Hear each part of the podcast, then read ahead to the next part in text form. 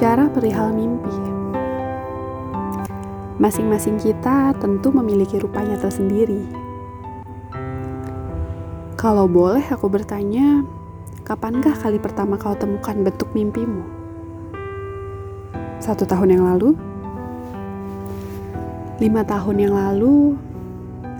Atau bahkan kau sudah menyadarinya ketika diam-diam mimpi mengetuk jendela alam bawah sadarmu?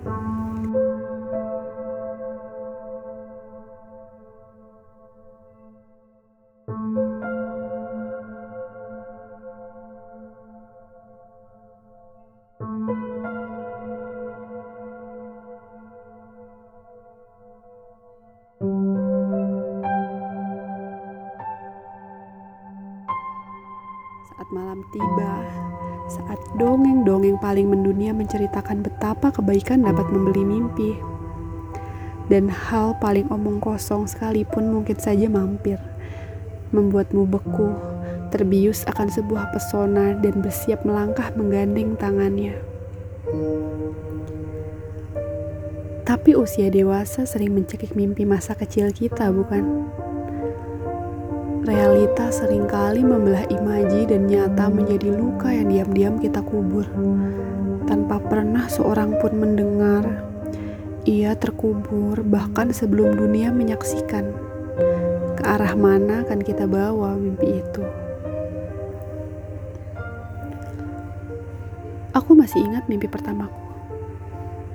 Cita-cita dengan kekuatan dendam seorang anak kampung yang dipaksa menyaksikan pongahnya dunia pada kami yang nyaman dalam apa adanya. Seolah mimpi hanya untuk mereka yang memiliki anak tangga untuk berjalan menapakinya. Milikku, tentu saja sudah lama diam-diam kukubur. Di antara riuhnya klakson ibu kota yang nyaring bersahutan Aku yang kecil dan sedang terduduk di samping barang dagangan ibuku. Menyadari bahwa ada hal yang tidak mungkin aku genggam. Menyadari bahwa dongeng yang indah itu hanya sebuah dongeng ada ketidakmungkinan yang tentu saja harus aku terima.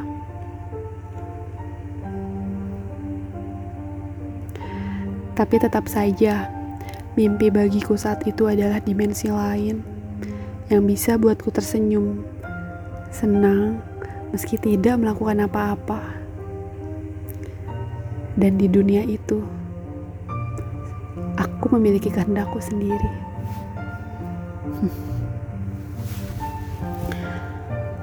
Sampai di sini, apa kalian sudah mengingat bentuk mimpi yang dahulu itu? Tidak, jangan sampaikan padaku. Kamu boleh menjawabnya sendiri dan merahasiakannya, bahkan dari angin sekalipun. Aku hanya ingin mengetuk kembali ruang itu.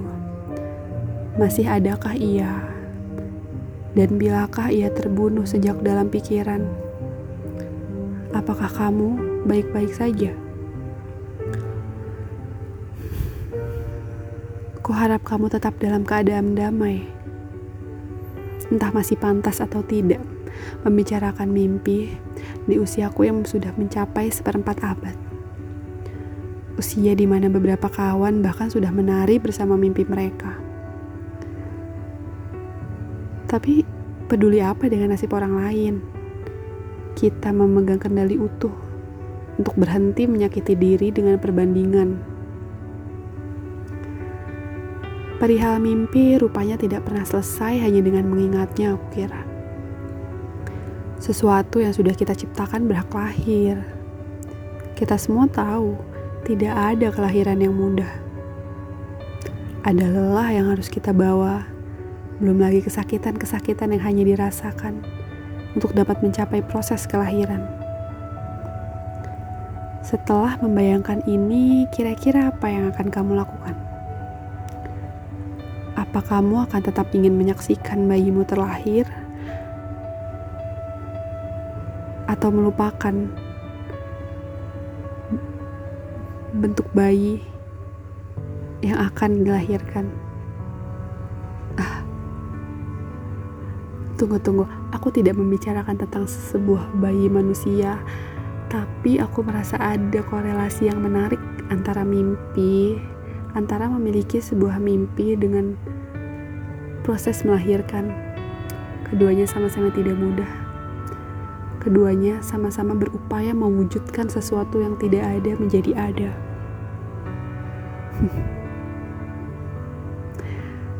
Belum apa-apa sudah ditantang. Diberondong tanda tanya untuk tetap melakukan atau memenangkan keengganan. Rupanya kita tahu, tidak hanya perkara ingin, tapi bermimpi adalah keberanian menyaksikan ketiadaan membentuk dirinya. Tiap kita berhak, tiap kita boleh memilikinya. Dengan segala sukar yang bahkan baru dalam pikiran sering kali diaborsi secara paksa oleh si empunya.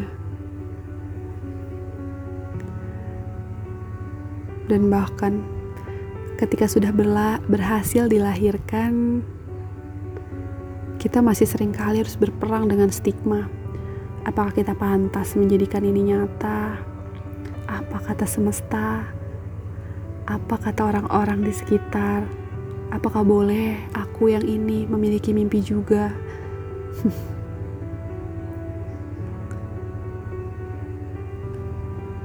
Dan aku ingin memberikan pesan pada satu orang, atau mungkin banyak di luar sana yang tidak menyadari Jangan-jangan kita sering kali menjadi pembunuh mimpi dari orang-orang. Orang-orang yang bahkan kita tidak begitu mengenalnya barangkali. Ia hanya memiliki sesuatu yang ada di kepalanya untuk menjadikannya nyata. Tapi kita sudah mencemooh, membuatnya merasa kecil, membuatnya untuk mati perlahan-lahan. Padahal memiliki mimpi bukan perbuatan dosa. Dan kukira ialah hak segala bangsa. Oke, baiklah. Aku paham mungkin di situlah ujiannya. Tapi apakah harus kita yang menjadi tokoh dari jahatnya kata-kata? Apakah harus kita yang menjadi aktor pembunuh tanpa ampun atas mimpi orang lain? Hmm, aku jadi berkaca pada diriku. Kira-kira adakah kalimat yang dengan ringannya melayang, membukukan mimpi seseorang, dan membuatnya merasa kecil? Seandainya itu benar terjadi, apa yang bisa kulakukan untuk menghidupkannya kembali? Mungkinkah ia masih bisa hidup? Seandainya mimpi adalah bayi,